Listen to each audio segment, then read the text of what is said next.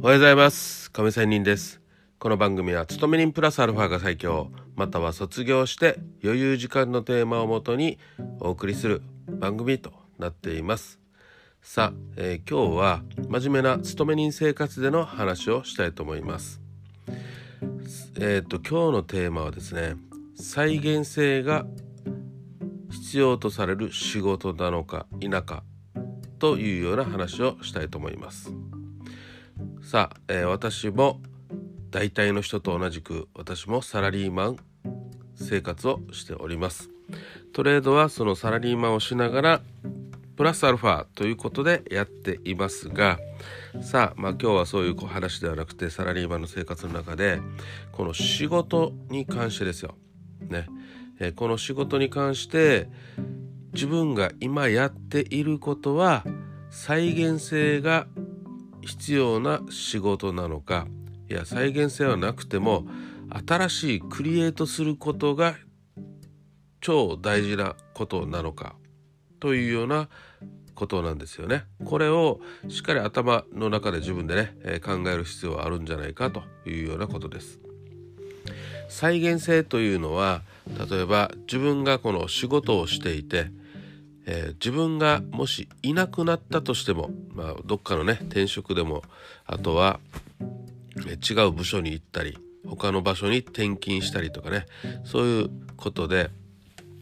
自分がいなくなっても再現できるような今やってる仕事は、えー、もの再現できるものとして必要とされているのかね。例えば組織であったらさ、もしですよ、私そんな力はないんですけど、私がものすごい、えー、能力ある人だとしますよ。能力ある人がもしいなくなったら、じゃあ誰にもできない仕事だったら、まあ組織としてはある意味この人がいるっていう価値はものすごくすごいことではあるんだけど、いなくなったら他の人にはできないってなった場合には、まあマイナスの面もあるじゃないですかね。でも、まあ、仕事の内容によっては、いやかなり能力の高い人に任せておいて、どの他の会社には絶対真似できない何か新しいなんかねクリエイトヒット作品でもいいので、そういうことが必要なものの仕事だってあるわけですよね。みんな同じ型を並べていれば、えーと、突出するものがない、売れない、商品だったら売れない、ね、その中で目を見張るような新しい商品が出た場合にはガツンと売れるじゃないですか、ね、もちろんこれは受け、えー、消費者に受け入れられたらという話なんですけども、まあ、そのように、えー、能力ある人に任せて新商品、全く誰も見たことのないものを作るべきなべきな仕事なのか、その部署なのかとかさ、これはまあ部署にもよりますよね。うん、例えば研究所なんかでね、薬の研開発研究所であれば、当然新商品が必要とされ、能力高い人が必要だと。でその能力を高い人を確保するために高い給料を払わないといけない会社はとかさ、ね、でも、うん、あのー、総合職的なね感じであれば、この人がいなくなっても同じような再現ができるシステム作りこそが必要なところねというのはあるじゃないですか。誰にも誰にでもできる仕事を、まあ組織化、まあ、マリマニュアル化って言った方がいいかな。マニュアル化してもらったら次の方に引き継いだとしても、まあ、その次の人も楽できる。仕事っていうのはね、楽するものが仕事、楽できるようにすることが仕事なので、もうまあこうやって人間はね、えー、楽するようにいろいろ科学が発展してきたじゃないですか。こんな感じでね、うん、新しい商品が出したとしても、まあ、これをまた開発するようなシステム作りも含めてね、まあそんな感じでね、えー、再現性が求められる仕事なのか、いや新しいクリエイトなのかというようなことを意識して、えー、仕事をした方がいいのかなと思ったりします。これは経営者、組織的に運営している人は特にね、この人はここに長けているから、こういう事務的な仕事に長けているから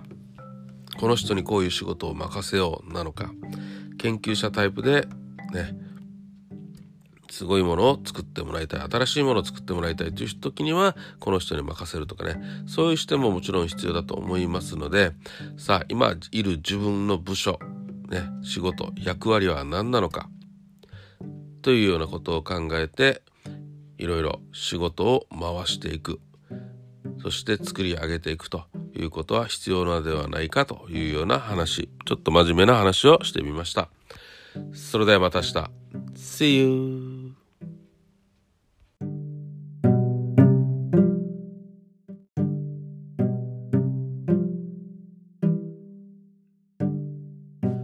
おはようございます。亀仙人です。この番組は勤め人プラスアルファが最強、または卒業して余裕時間のテーマをもとにお送りする番組となっています。さてさて、えー、今日は エフエックス 投資の話でもしていきたいなと思っていますが、まあ、ざっくり、まあ、概要的な話になります。テーマ的にはお金持ちの視点で考えようというようなことです。さあ、えー、今私は エフエックス のごドルえんで取引をよくしていますが、さあ今は上がるのか下がるのかとか、みんな、ね、トレーダーたちは考えますよね、うん、でその時にじゃあ今の相場では何がテーマなのか、ね、何を何がテーマで相場は動いているのか、上がっているのか下がっているのかね、というようなことを考えなければいけないということですね。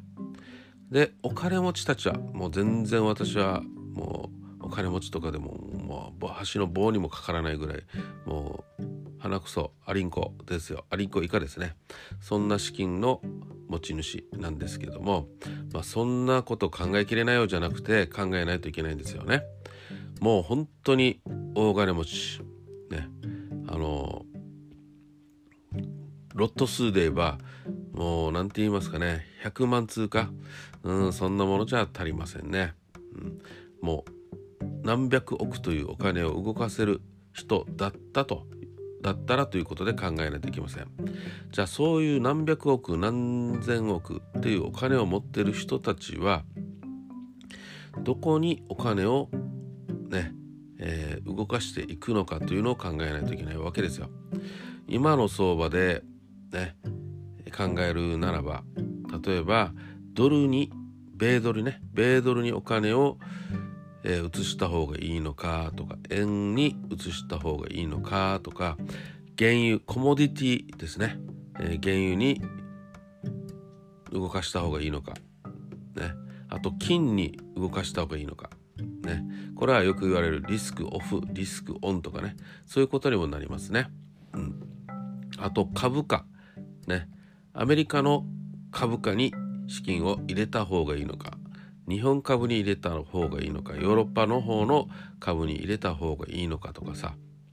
そういうお金持ち視点で考えないといけないと。まあ去年までで言えばコロナではね、株がずっと上がり続けたので株に移動させていたということですが、まあ現在はその流れはちょっと変わってきてるなという感じですよね、うん、まあこれはあくまでもですけど。そして今は原油が上がっているので、こういうエネルギー関係のものにお金を移しているのかとかね、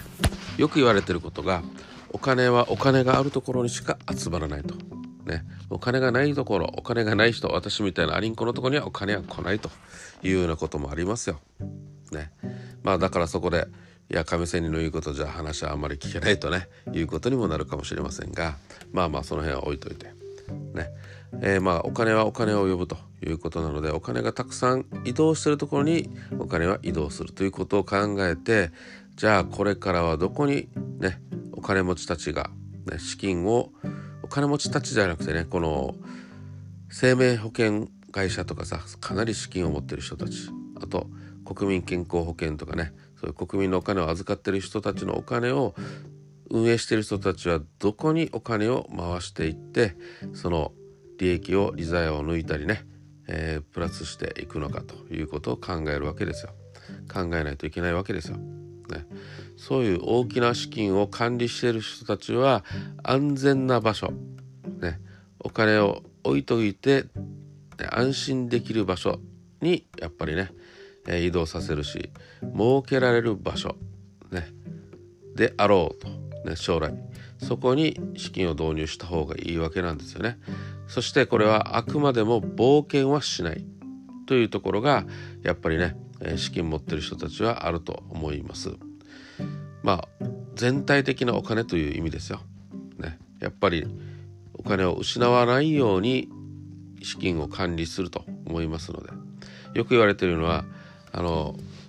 バスケットの中に一箇所にお金をぶち込むな、分散投資しろ、しろと、リスクを、えー、分散しろというような話もあるじゃないですか。まあ人によってはね一極集中にしろとかねいう人もいるかもしれませんが、まあそういうリスクは冒せないよねと、少しでも資金を残すような分散投資と、ね、いうことがまあ大体だと思いますので、まあその中でもそういう人たちはどういうところにお金を安心して預けたり運用したりするのかということが大事なので、まあそういう今はちょっと原油とかエネルギー関係に移動させているのかなとかね。でコロナ収束しそうだったら、まあみんながお家から出て巣ごもりから終わって巣ごもりが終わって外に出ていくレジャー関係とかね旅行とかね、そういうことに行くのかなとかね。まあでも今オミクロン株とかがあるから、まあ、そういう雰囲気でもないとかね、そういうところを考えていってお金がどこにこれから流れていく、今年は、ね、企業としてもどこにお金を投じていくのか、行った方がいいのか、自分の会社は生き残っていくのかということを考える必要があるので、まあそういうお金持ちの視点で考えないといけないよねというような話でした。いろいろみんな考えているとは思いますが、亀仙人もいろいろねお金持ち視点で考えているという話でした。ざっくり話でした。それではまた明日。 See you